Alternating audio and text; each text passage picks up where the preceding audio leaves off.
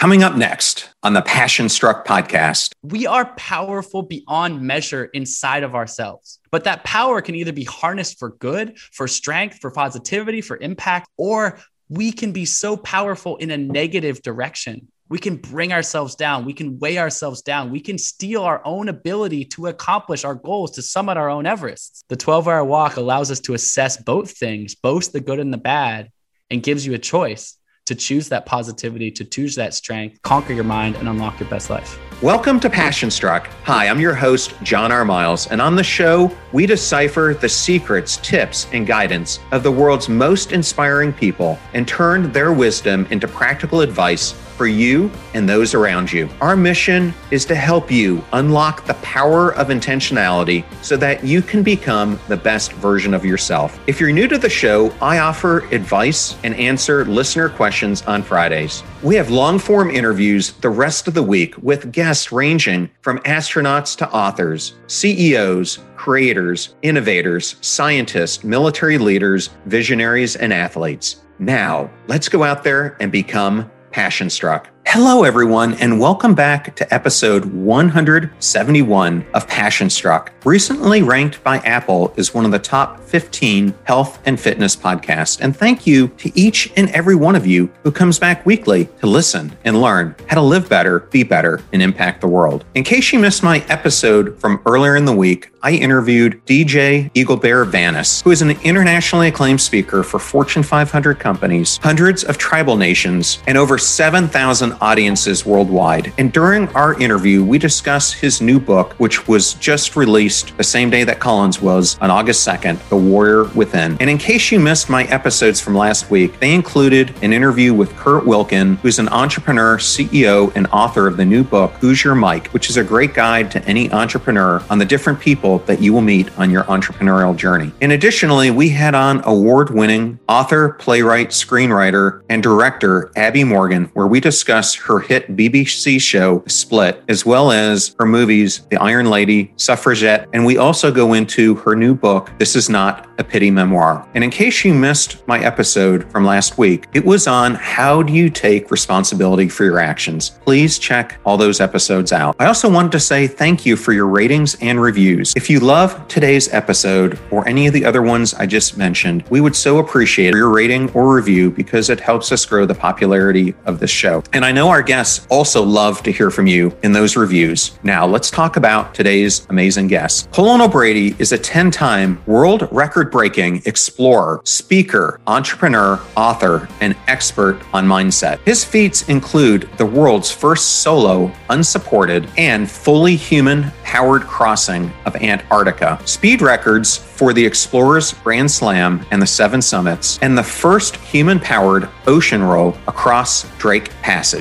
Colin's highly publicized expeditions have been followed by millions worldwide. He is the author of the New York Times bestseller, The Impossible First, and on August 2nd, he just released his new book, The 12 Hour Walk Invest One Day, Conquer Your Mind, and Unlock Your Best Life. We discuss the moment in his life that determined who he is today and his path to becoming a world record breaking explorer, how he came up with the idea for the 12 hour walk and its core tenets. What is a possible mindset and the things that allow you to create it, why your whole life is comprised of the will within you, how you develop the belief that anything is possible, the importance of the combination of grit and intentionality in pursuing your Everest, how our lives are really made by strategy and design, the importance of keeping the right company to influence and support your dreams, and so much more. Thank you for choosing Passion Struck and choosing me to be your host and guide on your journey to creating an intentional life. Now, let that journey begin.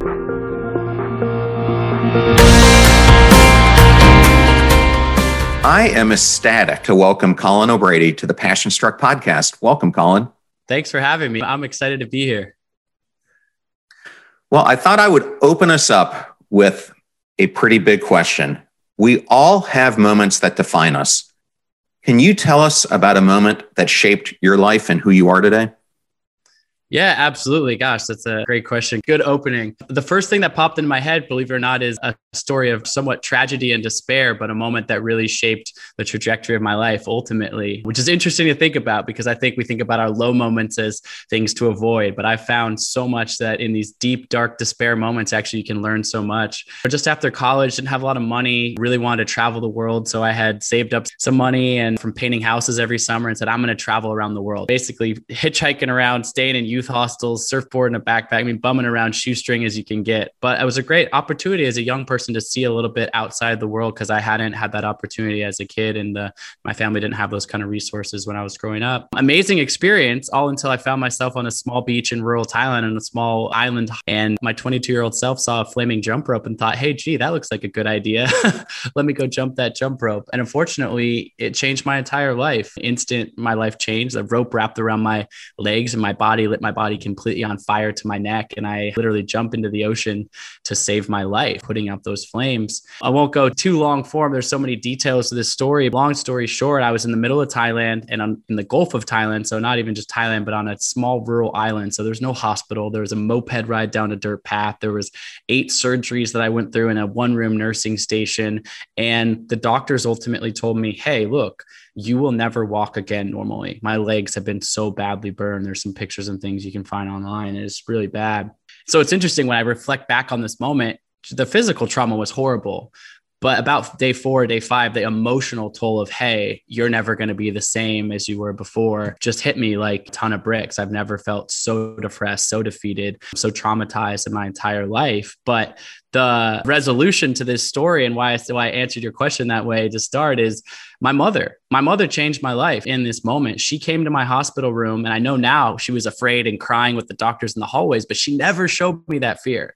She instead said, What do you want to do when you get out of here? Let's set a goal. Your life isn't over. You're 22 years old. What do you want to do on the other side of this? I mean, she was just basically incepting with this idea that my life wasn't over. And I now have come, and I read about this in my newest book, The 12 Hour Walk, this concept that I now called the possible mindset which I define as an empowered way of thinking that unlocks a life of limitless possibilities. And she's saying, like, hey, there are limitless possibilities on the other side of this trauma. Who do you want to be? What impact do you want to create? What goals do you want to chase? And the goal that I want to chase in that hospital room is I said, well, if I could do anything, if you're allowing me to dream without limits, I want to cross the finish line of a triathlon. And she looked down at my bandaged legs, but the doctors tell me I'd never walk again normally. It'd be pretty reasonable for her to be like, well, I said set a goal, but let's ground this in reality. But instead, she grounded it in limitless possibilities. Again, she said, fine, you want to train for triathlon? Like, let's train for triathlon. And literally, as I still can't walk, she has a Thai doctor bring in some weights and I start lifting little weights. So I, uh, it takes me a year and a half to learn how to walk again, to recover. I'm in a wheelchair for a long time, etc. But I eventually toed the start line of the Chicago Triathlon, where I got my first job in Chicago. And I raced the Chicago Triathlon and I finished the race. And to my complete and utter surprise, I don't just finish the race, but I actually win the entire Chicago Triathlon, placing first out of about 5,000 other people. But again, in conclusion, sorry for the long answer, but it was a really important moment in my life, this burn accident, because I look at it as this sliding door moment. Had I leaned into that negativity, all the limiting beliefs I was placing on myself, all the depths of despair, which were totally reasonable given the circumstances, my life would be nothing like it is today. But instead, thank God for my mother saying, Hey, there are limitless possibilities. Let's look at this through the lens of a possible mindset and conjure strength and positivity and possibility and through that, through my darkest moment, I actually learned some of life's greatest lessons. And I now sit here on your podcast having set 10 world records with those same legs where I was told I would never walk again. But because of in my darkest moment, the ability to learn and evolve and believe in a brighter future, certainly aided by my mom's love and support. Yeah, I think it's such an incredible story. And something in the book that you covered, which made me laugh, was showing up for your job interview and you have this nice pair of dress slacks, fully pressed. You're looking great. You've got this tie on, and then you notice that you're wearing slippers. yeah, exactly. I couldn't wear shoes for a really long time. My legs were badly burned. My feet were even worse. I still have some pretty bad scars on my feet from that. And so, yeah, shoes were just out of the question. I'm trying to get out of my parents' basement. I, you know, I got this economics degree. I should go put it to use. And so I take these, it's job interview, but I had no thing that I could do other than show up in slippers. And I just was mortified, but also tried to walk in there with the confidence, like, I'm still going to get this job. And unfortunately, I don't know if the boss just took pity on me or what. He did give me that job, but it's one of those moments where, again, this whole book, The 12 Hour Walk, is really about limiting beliefs we all face. We all face these doubts. My, I'm no different than any other person walking this planet. I don't have enough money. I don't have enough time. I'm not strong enough. What if I fail? What if I'm criticized? All I mean, we've all been there when we constantly go back in these loops. It's human nature, right? But it'd be very easy to say, okay, I want to get out of my parents' basement. I want to move on with my life, but I have to wear slippers. Like no one's going to take me serious in the way, you know what? I'm not going to take these interviews. And I'm not saying it was easy. Look, I read about in the book how mortified I was. This is the moment that I'm in right now. And so I still got to walk there and look the guy in the eye and, and shake his hand and explain the situation, hopefully get this job. And so this book, and we'll get into it more, the 12 hour walk is ultimately a one day prescription where we can shift our mindset from a place of limiting beliefs, of a place of doubt and a place of fear. And through one day, investing one day in yourself, there's an ability to have that possible mindset, to conjure that ability to shift those uh, limiting beliefs towards possible mindset that I am strong enough. I'm okay. I'm safe outside of my comfort zone because that's where I grow. People might criticize me, but that's part of life and I'm stronger than that. So we'll talk about that. But yeah, it was a funny moment to have to show up to the job interview uh, nonetheless with uh, slippers on and explain myself. Yeah, well, I found a quote from Schopenhauer that I thought was appropriate for this interview. And he writes, Your whole life is composed of the will within you.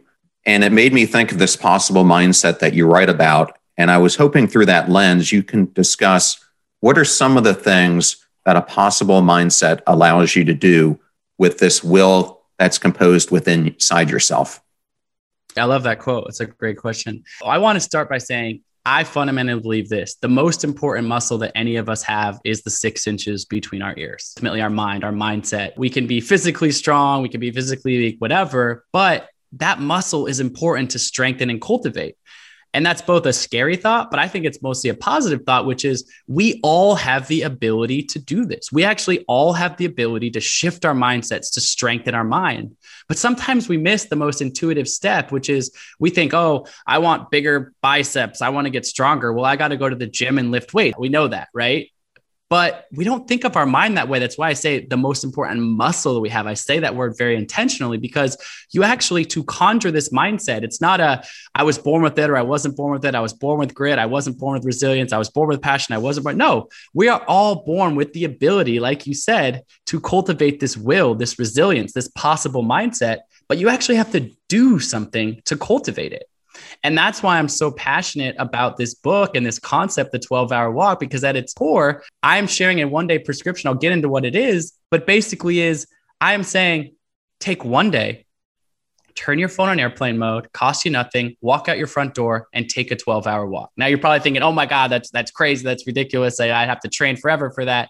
It's not a physical challenge, actually. I don't care if you walk for one mile or you walk for 50 miles. I don't care how many breaks you take, but the exercise is in training your mind. It's actually saying turn off your social media for a day, put your phone in airplane mode, don't take podcasts or music or a friend or your dog. Be alone with your thoughts for 12 hours, one single day.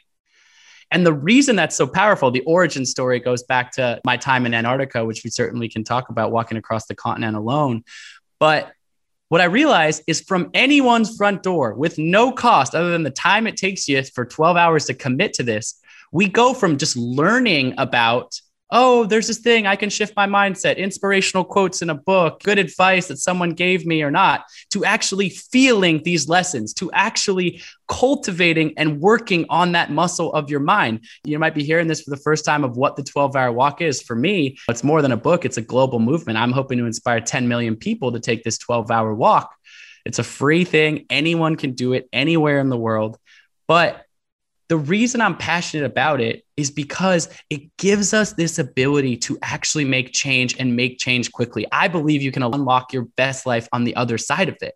Because all of a sudden, right now, I'm saying this to you, there might be limiting beliefs popping up in your head. I'm guessing on the other side of this podcast interview, you're saying, Well, I'd love to do that, but I've got a busy job. When would I ever find 12 hours? I don't have the time for this. I've got kids, I've got responsibilities, or I'm not in good physical shape enough for this, or I don't like being uncomfortable. My feet might hurt at the end of this. But if you realize the loop, your natural tendency to react to this, those limiting beliefs that you are assigning the 12 hour walk in this moment that you're first hearing this are most likely the same limiting beliefs that you're assigning to many other things in your life, the same limiting beliefs that are ultimately holding you back from unlocking your best life.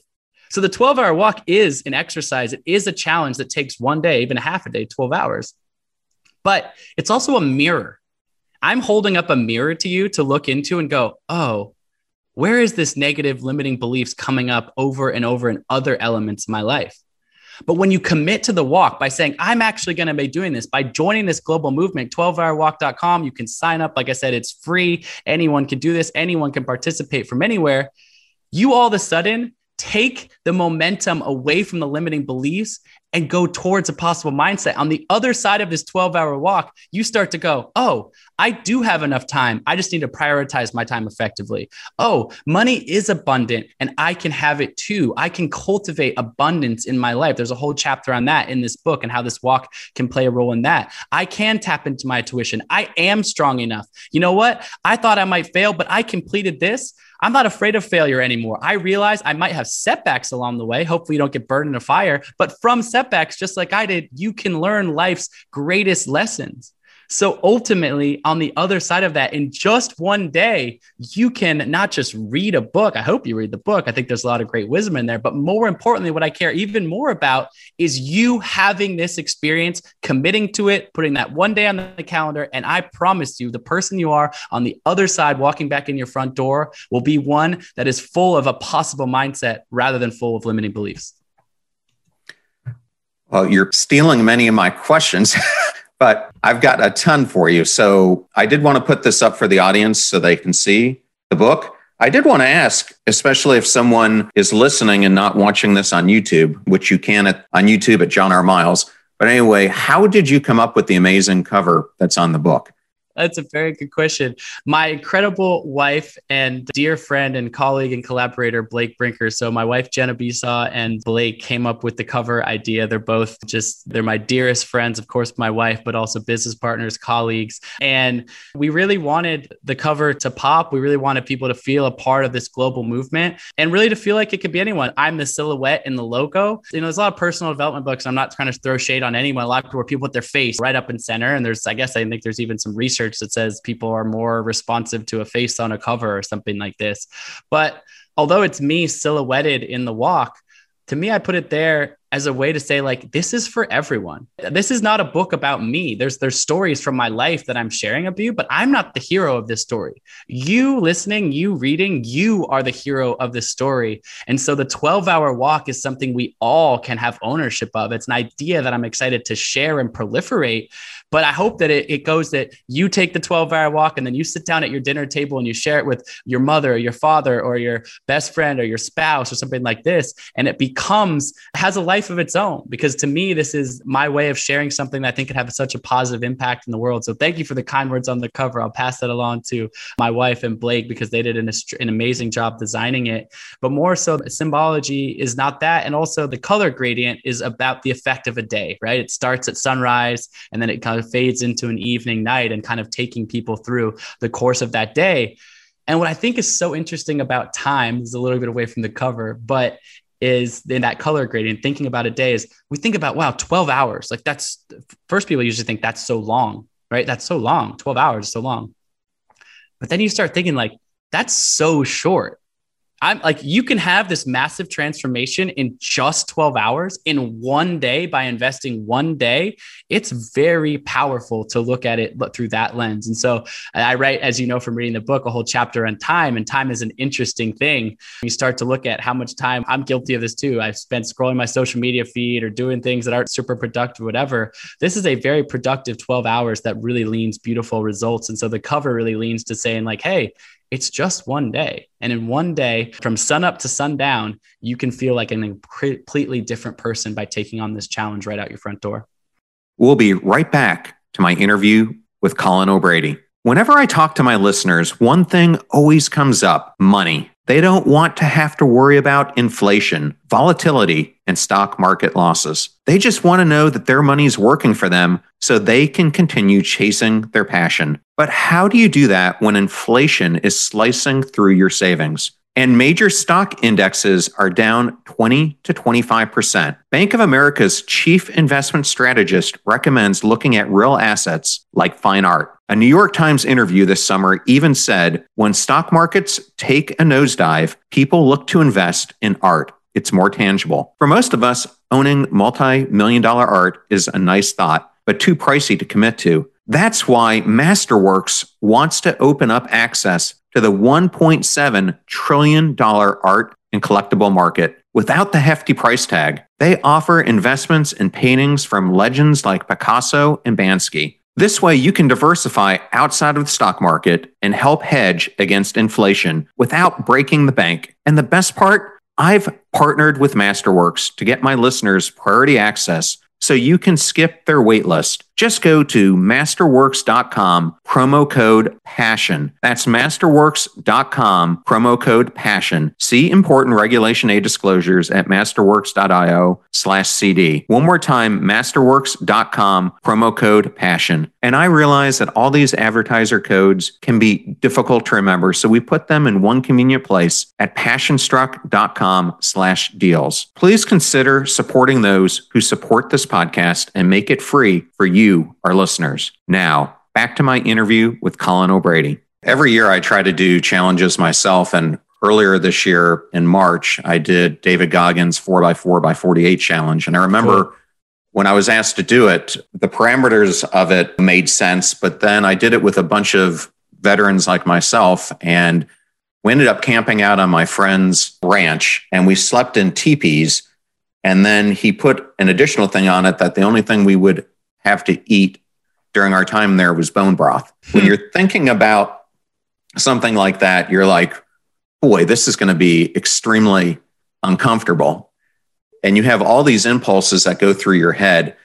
And it got me to thinking about as you were walking across Antarctica and you have just your thoughts in your mind there are all these impulses that are going on. Probably you're wanting to quit, it's cold out, it's all these things. But I wanted to ask why should we not eradicate the impulses that make us human, but instead try to understand them and use them as a way to propel us? Yeah. So one question I get a lot, obviously, from the adventures that I've done, carry with them a lot of risk, right? So I've uh, you know summited Mount Everest twice. I write in the book about a tragedy where I lost five friends in a really bad climbing accident on K2. The stakes are real. A few years before I completed my solo crossing of Antarctica, becoming the first person to make that crossing, a guy who's very experienced, who I highly respect, spent 71 days attempting this crossing, and ultimately he fell ill and died. And so a question I get a lot is, do you have a death wish, Colin? Or do you have these crazy impulses towards just like, or do you have a, is this a suicide mission? And I've been asked the question so many times that I've really had to think about what, what's my answer to that question. And as I think about it, my answer is the last thing I want to do is die. For me in this book, I'm so blessed to have this incredible wife and family and amazing people in my life. I love being alive. And I'm not, I definitely am not trying to die, but my biggest fear, my actual biggest fear is not living, is not fully living. So I've come to think about life on a scale of one to 10, one being your lowest low moments and 10 being your highest highs, right? As I reach the summit of Mount Everest or I finish this Antarctica crossing or I fall in love with my wife or other I mean these 10 moments, what I've come to realize is those 10s I didn't get there in spite of the ones. I actually got there because of the ones. I got to that elation on the other side of the frozen continent because I was willing to feel minus 70 degrees. I was willing to be alone for two months by myself without talking to anyone, pulling a 375 pound. I had so many low moments, just like in the opening of this interview. I got to this moment of learning about myself through the lowest one ever, being burned with no skin on the lower half of my body, being told I would never walk again normally, right? And so what I come to realize when I kind of had that realization, it said, wow, I can get to these tens, but by only being willing to experience the ones. Now, I think in our modern society, we are too often, most people are caught between four and six, what I call the zone of comfortable complacency where it's just kind of like, eh, it's good. Like I have a job, it pays the bills, but I'm not that passionate about. It. I'm not that excited to get out of bed and every morning. If something good happens, it's like fine. If something bad happens, it's like fine because I'm just not that engaged with life. You I've got my basic needs taken care of, a roof over my head, etc. But I'm not feeling that like lit up by life. And we settled there. We settle in this zone of comfortable complacency. It was harder to settle there in times hundreds of years ago where there's more flight or flight, or you had to go hunt for your food, or there's different things. But in our modern society, it's pretty easy to just kind of sit in that comfort zone. Get ready to supercharge your hiring experience with Indeed, our fantastic partner. We at PassionStruck are all about seeking smarter, more efficient ways to do things and Indeed perfectly aligns with this philosophy when it comes to hiring. It's more than just a job site, it's a comprehensive platform that revolutionizes the way you find the perfect candidates. With its powerful matching engine and over 350 million global monthly visitors, Indeed streamlines the hiring process, bringing top talent straight to you. No more sifting through endless unqualified resumes. Indeed does the heavy lifting just for you. And what I love about Indeed is its ability to centralize all your hiring activities, from scheduling interviews and screening applicants to messaging candidates. It's all in one place. During my career, I've hired thousands of employees, and I only wish I had Indeed's efficiency and speed back then. And here's a fact that absolutely blows my mind 93% of employers, according to a recent survey, say Indeed delivers the best quality matches over other job sites. That's quality and speed hand in hand. And listeners of this show will get a $75 sponsored job credit to get your jobs more visibility at indeed.com slash passionstruck. Just go to indeed.com slash passionstruck right now and support our show by saying you heard about Indeed on this podcast. Indeed.com slash passionstruck. Terms and conditions apply. Need to hire? You need Indeed. I know all those discount codes are difficult to remember, so we put them all at passionstruck.com slash deals. Now, back to Passionstruck. And what I've realized is why are I've asked myself, well, why are people in that in that zone? And it's because I've found in, in talking to and interviewing so many people, my Instagram audience, et cetera, is because they're hedging against the ones. They're saying, I am so afraid of having some sort of setback or taking on any kind of risk in my life that I'm unwilling to experience ones. And the second you do that, you also close off your possibility to experience the tens because you don't let the entire pendulum swing the full peak arc of life. And so again, your question about impulses is I'm guessing by you brought up the four by four by 48 with your friends and colleagues with that, that it was hard, that your feet got tired, that you felt sleep deprived, that you wanted something to eat more than bone broth.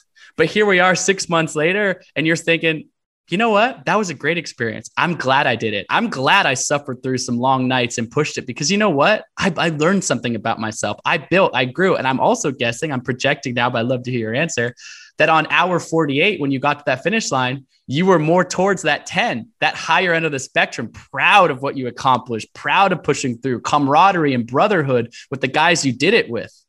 Right? Oh, absolutely. But you're right. You get into segment four or segment five, and you start getting blisters on your feet.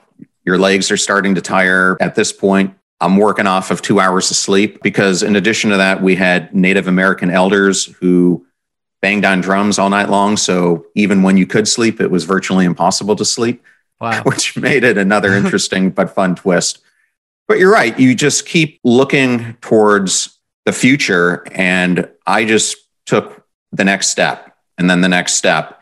And I think from my time in the military, other people I've served with, people like you, it's taking that intentional next step and taking action instead of thinking about the next 24 hours is what's going to get you to the end. I know talking to many of my friends who've gone to BUD/S, they tell me if you think about getting through all of BUD/S, you're never going to make it. They said, We are just trying to get through this next hour. Can we make it to the next meal? Can we make it to this point where we get out of these cold clothes and we can do something else? And I think so much about life is like that. It doesn't have to be that extreme. But I think putting yourself through these challenges, whether it's the four by four by 48 or this 12 hour walk, is a great way for you to do something that we don't get to do very much today, which is be inside your own head and make sense of what's going on in your life. Because I think that's where you start confronting these different fears that you lay out in the book.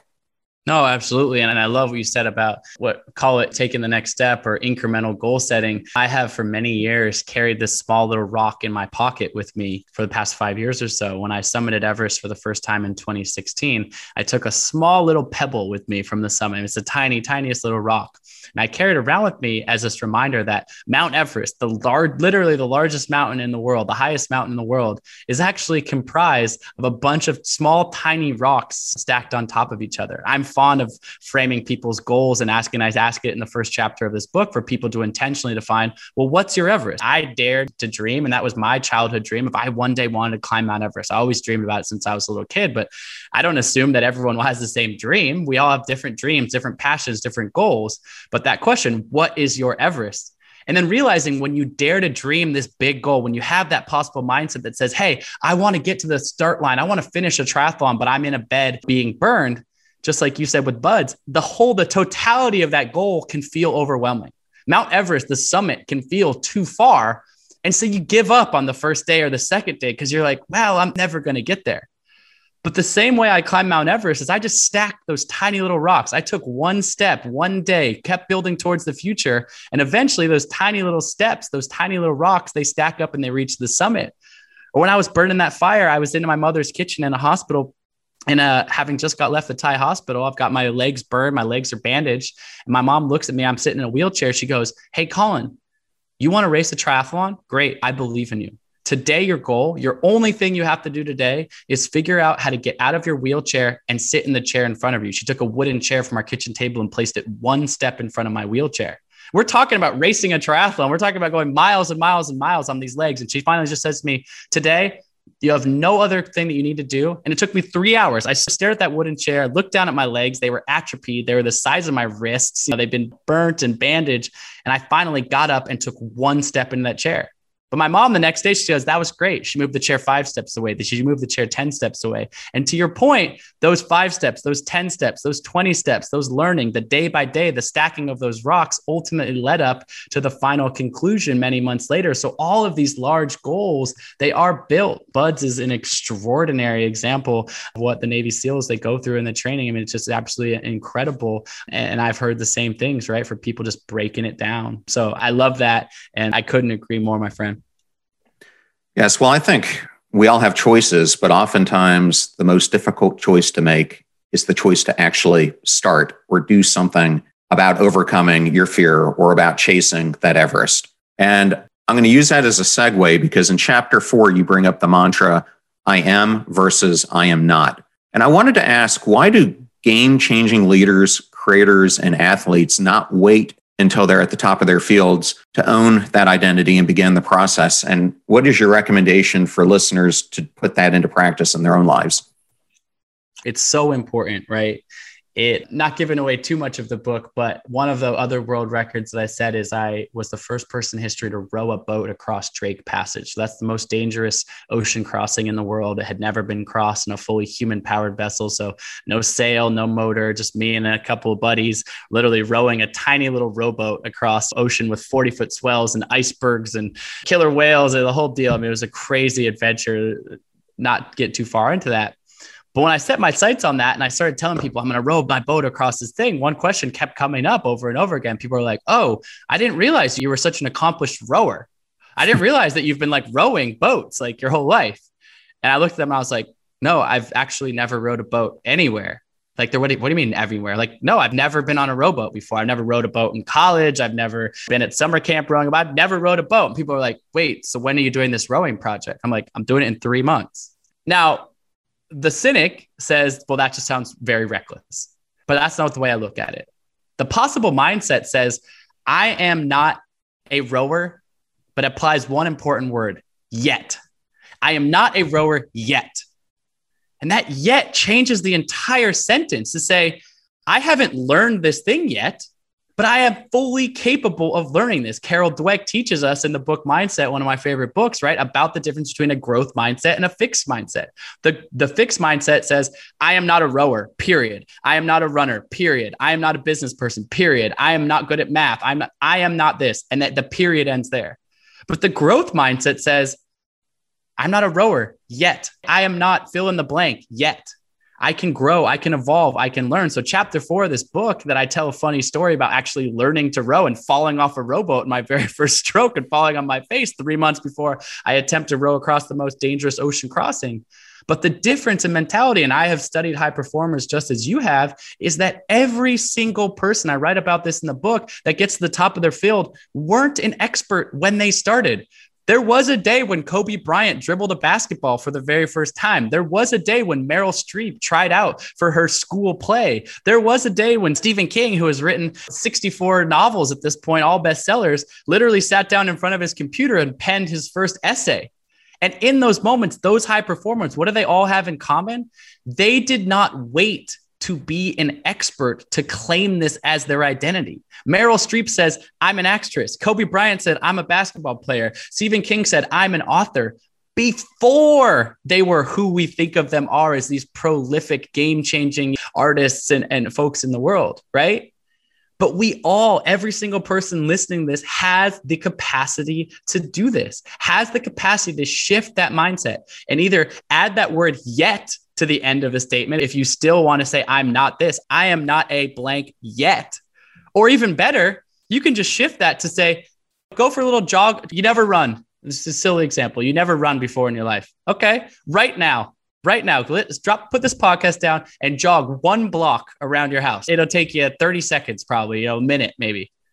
Now you're a runner. You're a runner. You are a runner. Are you a world record breaking marathon runner? Sure. Not yet but you're a runner. You can own that identity. And the shift in our psyche, the shift in our mindset, that possible mindset knows the difference between it because that subtle subconscious eating away of I'm not this, I'm an imposter, I can't this changes everything. And the 12 hour walk, I think there's very few people on this planet, and that's why I love this exercise for people. The 12 hour walk is accessible. The 12 hour walk any person can do because I said it's not a race, it's not about how far you go.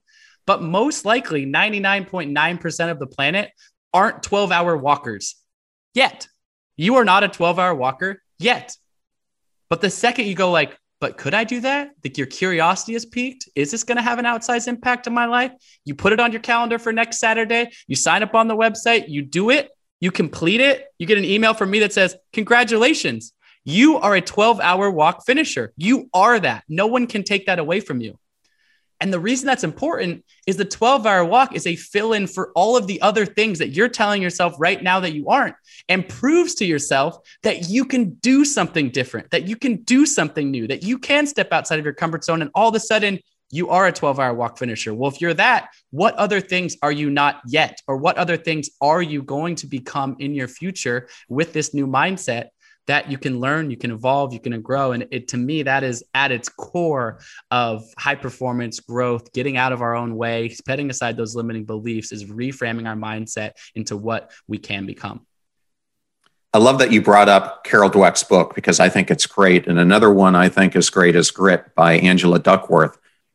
And you mentioned grit a lot in the book. And as I was reading her book and being a Naval Academy grad, she starts out, if you haven't read it, about West Point and she uses that as this is the reason why people graduate from West Point is because of this passion and perseverance they have. And I started thinking about it about 18 months ago. And as I look back, you can have passion and perseverance, but I think there's one missing ingredient, and you've been alluding to it this whole entire conversation, and that is intention. If you are not intentional about where you are putting that passion and perseverance, you're not going to accomplish your goal. So if you have an Everest out there or even a small goal, if you're not being intentional about the choices that you're making that allow you to take that grit that you have and push it towards that intention, you're not going to achieve it in my mind. I'm not sure what your thoughts are about that. No, totally. I love Angela Duckworth, incredible book, Grit. It's huge influence on me. Angela was kind enough actually to blurb my last book, The Impossible First. Her name is on the cover, pull quote. She asked me to lecture in her class last year at Penn. So I've gotten to know her a little bit and she's just her research and just her whole mindset and her book is just incredible. So if you haven't checked that book out, highly recommend it. It's had a big influence on me. And I agree exactly with her thesis, what she talks about with West Point, all the other case studies she brings in, which is so much of success is about this sort of intangible thing that she calls or we call grit, right? But I also like what you bring in around intention because I think there's two things. One, I love to frame this question. I'll bring it up again. I've already said it, which is what's your Everest? What's your big goal? What are your hopes? What are your dreams? Usually, people have an answer to that. Sometimes people don't want to share that because they think, oh, my Everest is silly or I don't want to share this with the world. But usually you have an answer to that. And if you do, it doesn't the first of all it doesn't matter what it is. It's like you said it's just about having that intention towards it and saying great this is what my hopes and dreams are. This is what i want to accomplish it. And giving that air giving that oxygen speaking it out loud writing it down in your journal. My everest is blank. The last page of the first chapter of this book i invite people before taking a step further in this book to have that intention so they can frame the rest of the lessons in the book around that. But I do want to acknowledge because I've gotten this feedback and I write about it a little in the book and it's important. There are a lot of people or some amount of people that don't have a ready answer to that question who go, I don't know what my Everest is. Is there something wrong with me? Is that a problem? If I don't have an Everest, should I just set your book down? Can I not gain anything from this? And so, what I've come to realize is that exploration, that curiosity is also a beautiful thing. So if you find yourself in that space, I know I want something more out of life, but I don't know exactly what it is. I don't know what my Everest is. The 12 hour walk is a powerful lesson. So I say, great, here's your Everest. My Everest is to figure out what my Everest is. That's my Everest. That's the goal. 12 hours in silence with no podcast, no music, listening to your intuition, tapping into your inner voice. I promise you, if you walk out the door with the sole exploration and curiosity in your mind is, I want to make a change in my life. I want to unlock my best life. I can do that on the other side of this 12 hour walk, but I don't know what to put my intention or my grit or my resilience or my perseverance toward. Just ask yourself that as a leading question. My Everest is to figure out on this walk what my Everest is. And the reason I'm so clearly I'm very passionate about this 12 hour walk idea is with those all sorts of just big goals and starting a business or for you the stuff you've done podcast being in the military this these things take multiple steps multiple years multiple iterations. And i think some of the most rich experience in my life have been that way. Crossing antarctica wasn't just the 54 days alone on the ice but it was dreaming about it and planning about it and training for it and figuring it out raising the money for all these different steps that go into this the reason I'm passionate about the 12 hour walk is that I can encapsulate what it is in one sentence. You understand what it is. Put your phone in airplane mode, walk outside your door, be alone for 12 hours, period. Right. And the intention there, to your point about grit, is it gives a single thing to focus on for that period of time an idea, an intention, a prescription, so to speak, that is very digestible. Because in our modern world, again, I'm guilty of all of this. We get pulled in a million directions. Our phone rings, our phone dings, this notification comes on, someone walks in the room, says this to us. We in this modern society, our brains are going in a million different directions, which actually takes away from our inner strength. And to your point about grit, our ability, like you can be gritty to get through your day, but if your day is answering 900 different emails and picking up your phone and texting back these five people and dropping the kids off and doing this, whatever, your energy gets sort of spent in these 1% increments in all these different places. Now, again, that's life. So I'm not trying to say now be a monk and don't do those things. Of course, that is life. My life looks just like that. But taking a day to reset from that and to reevaluate that and to check in with yourself over the course of 12 hours will allow you, when you enter this is not about being a hermit. This is about thriving in the real world. This is about then turning your phone back on and being a productive member of society on the other side of this walk. But the walk will give you an opportunity to reset your priorities in and around that. And to your point, and I know it's something you're passionate about in this podcast, set the intention about where you want to spend your energy because you have it. You have that inner strength but it can get so diluted with all these various different have tos popping up in your day And the 12 hour walk is a great reset towards that intentionality. And when you conjure that grit, that resilience, that perseverance in a singular direction towards passion, there is so much to be gained and so much that you can grow from. I love that you say during this walk, take away all the distractions because I think that is exactly what prevents so many people from discovering their Everest, as you're talking about, because they don't really sit with what's going on inside of them because it's not comfortable. Let's face it. All of us have fears and uncertainties and challenges and other things and this feeling of comfort that we have in our lives. But until you get rid of that noise, you're not going to deal with any of it. So I love that you brought that up. And I'm going to use the fact that you know Angela to ask a follow on question on this. Next week, I'm actually putting out a podcast with her co founder of the Behavioral Change for Good initiative, Dr. Katie Milkman, who's a professor at Wharton and one of the leading behavioral scientists in the world, like Angela. And I also interviewed former WNBA player Ann O'Neill. And something that you mentioned in chapter 12 of the book around I don't have what it takes coincided with Katie's book and something that Ann's Iowa State University coach, Bill Fennelly, taught her. And that is winning in basketball and in life is strategy by design which is matching your approach to your opponent, which oftentimes your biggest opponent is yourself. And have you found throughout your expeditions that this is true? My biggest opponent being myself, 100%. I think it's definitely about having the right strategy. It's about having the right opponent. I will, I'll, I'll tell you a story. So when I'm, I arrived to Antarctica and getting dropped off on the edge of the frozen continent, and I'm about to attempt this historic crossing that no one's ever done. I took a bunch of interviews before. I kind of told the world I was hoping to do this thing. And there was another guy actually attempting this crossing at the very same time. This guy by the name of Captain Lou Rudd. So it wasn't just racing history now. Now I'm in a side by side, shoulder to shoulder race with one of the most intimidating guys. He's a British Special Forces military guy, very prolific polar explorer, super strong, accomplished. And I'll be honest, I was pretty intimidated, but I still was like, okay, I'm fine. I'm confident. You know, let me conjure my strength my sled's 375 pounds and that's because i was doing something called unsupported. So i needed enough food and fuel to sustain myself without anyone giving me resupplies um, while i'm out there.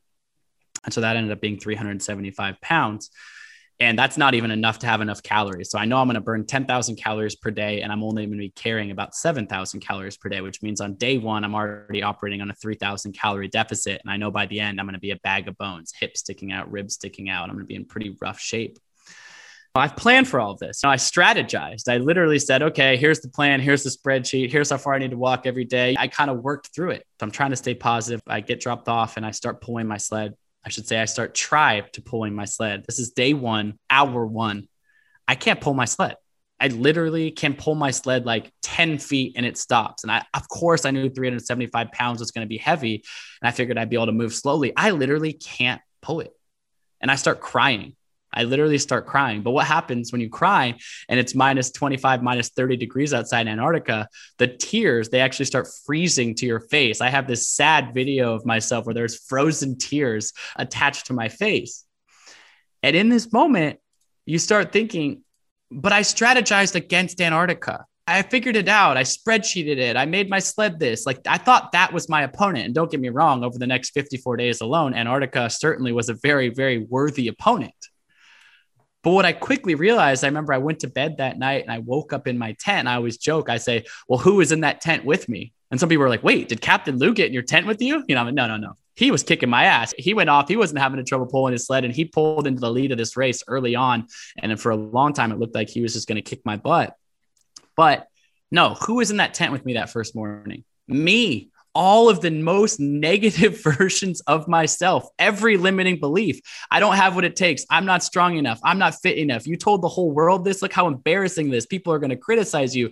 I thought maybe you're going to fail on the 40th day. You failed on the first day, right? And all of a sudden, I quickly realized, to your point, that my biggest opponent was myself, my own psyche, my own inner demons, my own inner thoughts. And that's true so much for almost every single person walking this planet, even people that you might look uh, you know, on the outside of, oh, that guy's wealthy or or she's super successful in this or that. The other thing, I'll tell you what, Us humans, we are walking around generally with a high level of self doubt. But you can either look at that and go, there's something wrong with me. I'm having these doubts. Or you can say, that's part of the human experience, but I get to control that. I get to be aware of that and control that. I believe fundamentally that we are the stories that we tell ourselves. I'll say that again. We are the stories that we tell ourselves. And so, in that moment, in that tent, fighting my own self, I had to fight back. I had to have an offensive against my own inner demons. And so, I actually stood up and yelled out to the Antarctic warning. I yelled at the top of my lungs out loud Colin, you are strong. You are capable. You are strong. You are capable. Outside, out loud, I was verbalizing this because I was fighting against my own self and using those words to conjure that. So, a little bit of a tangent, but again, the 12 hour walk allows us to do this. Part of the discomfort of the 12 hour walk, part of me saying, yes, no, no podcasts, no music, silence, stillness. Sure. If you live in a city, I'm not saying don't let a car drive past you or if someone walks past you on the street and says hello, that's fine, but you're not engaging with the world. You're letting the own solitude of your own inner thoughts go. And what will happen through parts of this is you might get into some dark places. You might get into some deeper corners of your mind. I've tested this with lots of friends and family members, and I'm launching this. Like I said, hopefully 10 million people do this. And what I found is people say there is a point, hour one, hour two, hour three, because our minds aren't used to this. It starts to get, wait, 12 hours is too long, or my feet already hurt, or I had that argument with my boss yesterday. And you start, you know, so you start arguing with your boss in your own head. We know that feeling, right? You're having an argument with somebody else who's not even there. And you're like, well, I should have said this and not that, right? That's normal. We start to see what's in there, and that's uncomfortable. But more often than not, hour nine, hour 10, hour 11, even as the discomfort, physical discomfort is coming high. This happened to me at the end of my Antarctica crossing.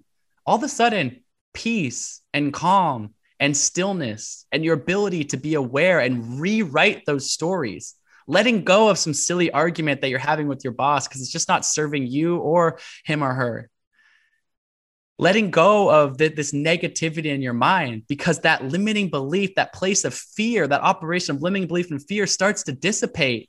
And at the end of this walk, that possible mindset starts to build and starts to build and starts to give you power. And on the other side of that, the ability to unlock your own best self, your own best life. So, yes, long answer. I apologize, but we are battling ourselves. That is our biggest enemy, but also our biggest strength we are powerful beyond measure inside of ourselves. But that power can either be harnessed for good, for strength, for positivity, for impact, or we can be so powerful in a negative direction. We can bring ourselves down. We can weigh ourselves down. We can steal our own ability to accomplish our goals, to summit our own Everests. And so the 12 hour walk allows us to assess both things, both the good and the bad, and gives you a choice to choose that positivity, to choose that strength, conquer your mind, and unlock your best life. I'm glad you brought chapter seven to the audience because it was one of my favorites from the book. And I was going to ask you a question about how do you overcome uncertainty and failure, which you just answered. So I thought that was great. I did want to ask a follow on question. You brought up Captain Lou, Louis Rudd, who seems to be a badass if you look at his resume and some of the things that he has accomplished. How did him being out there at the same time you were there, and I will mention he did finish it as well, two days behind you, but how did that impact your psyche? Did knowing he was there help push you along?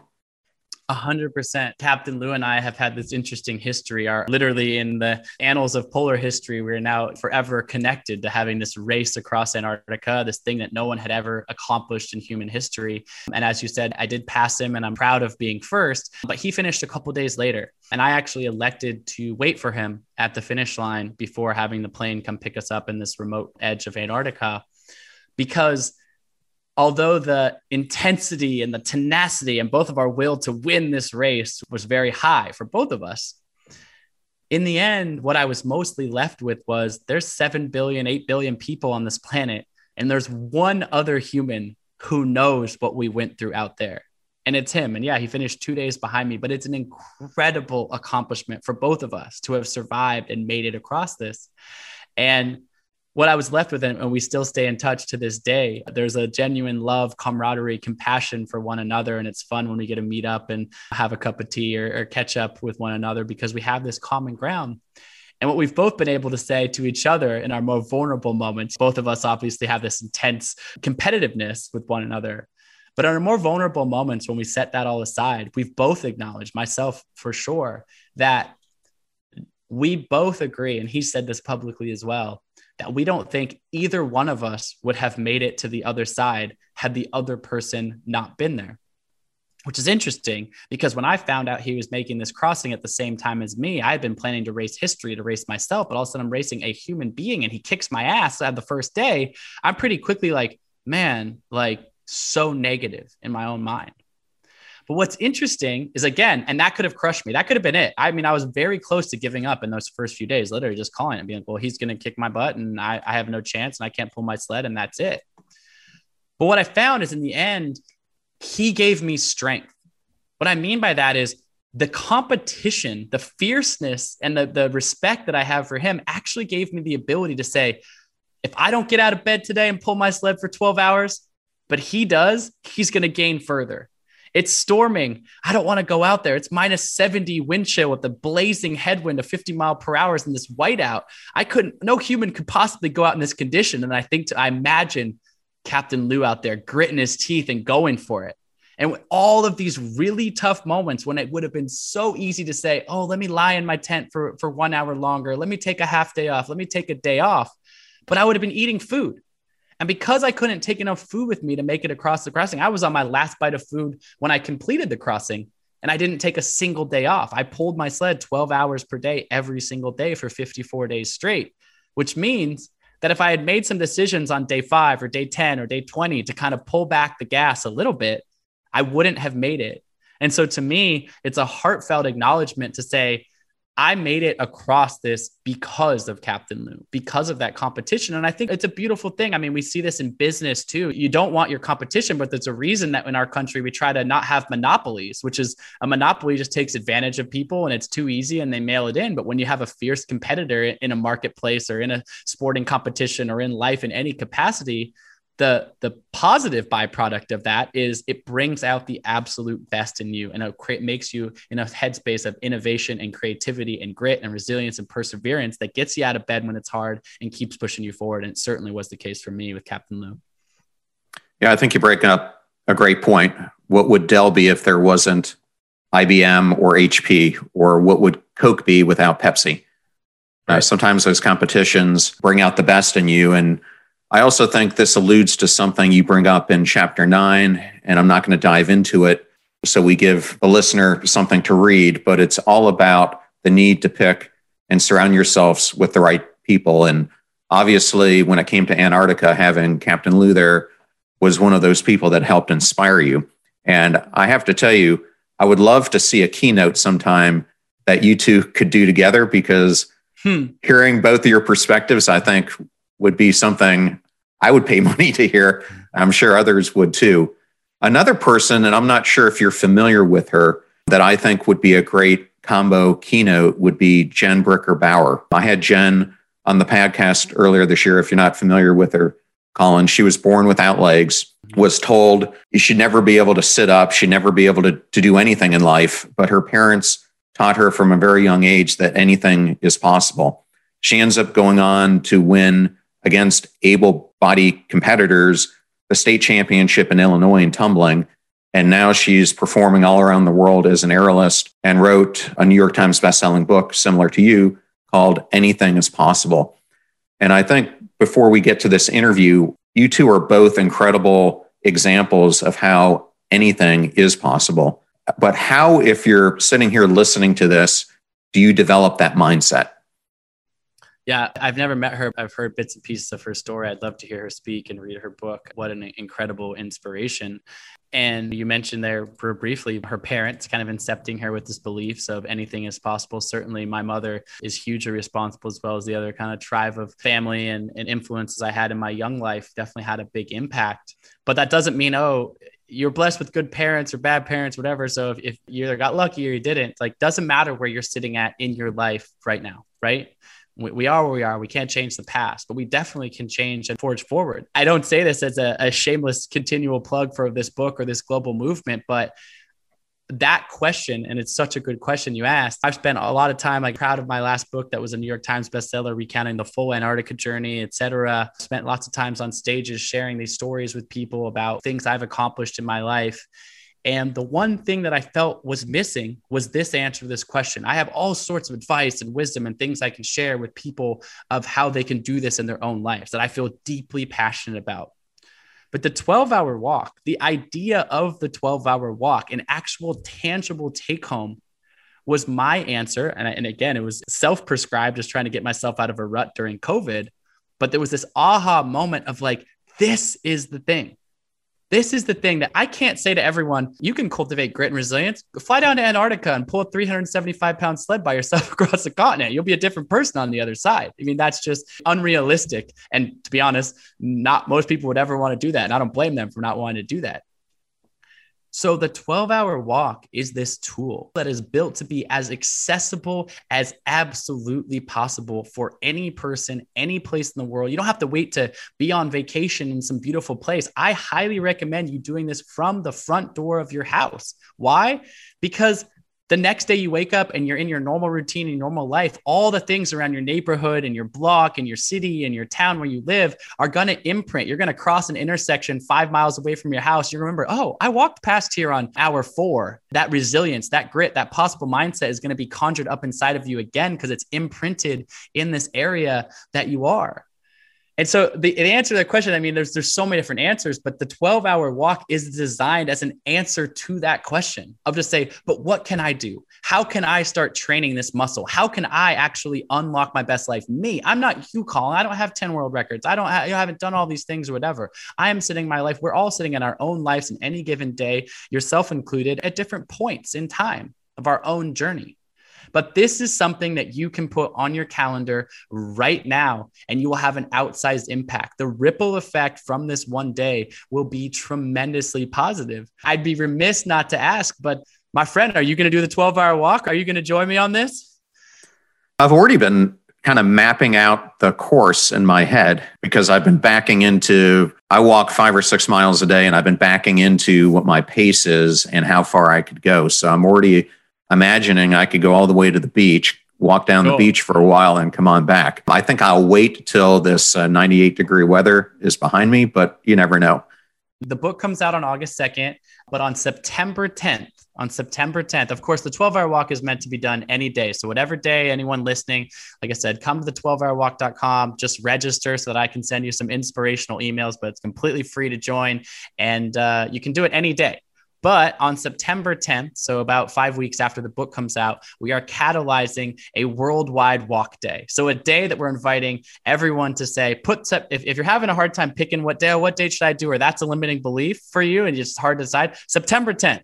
That's the day that we're inviting mass participation. Again, you can do this any day, but there's going to be a mass participation day on September 10th where it's look, you're still walking alone in the sense you're still walking out your front door with no podcast, no music, no nothing to distract you, but you have the energetic power and the accountability to know that there are thousands of other people around the world on that exact same day taking on that same walk. We might do some some fun virtual meetups and things like that before and after to really cultivate community around that. So uh, if September 10th without the 98 degree weather where you're living uh, works better for you, I would love very much for you to join us on September 10th. But regardless, I love that you're already thinking about it and thinking about how you can take this walk because I look forward to hearing from you on the flip side of your experience with this and sharing it with your listeners.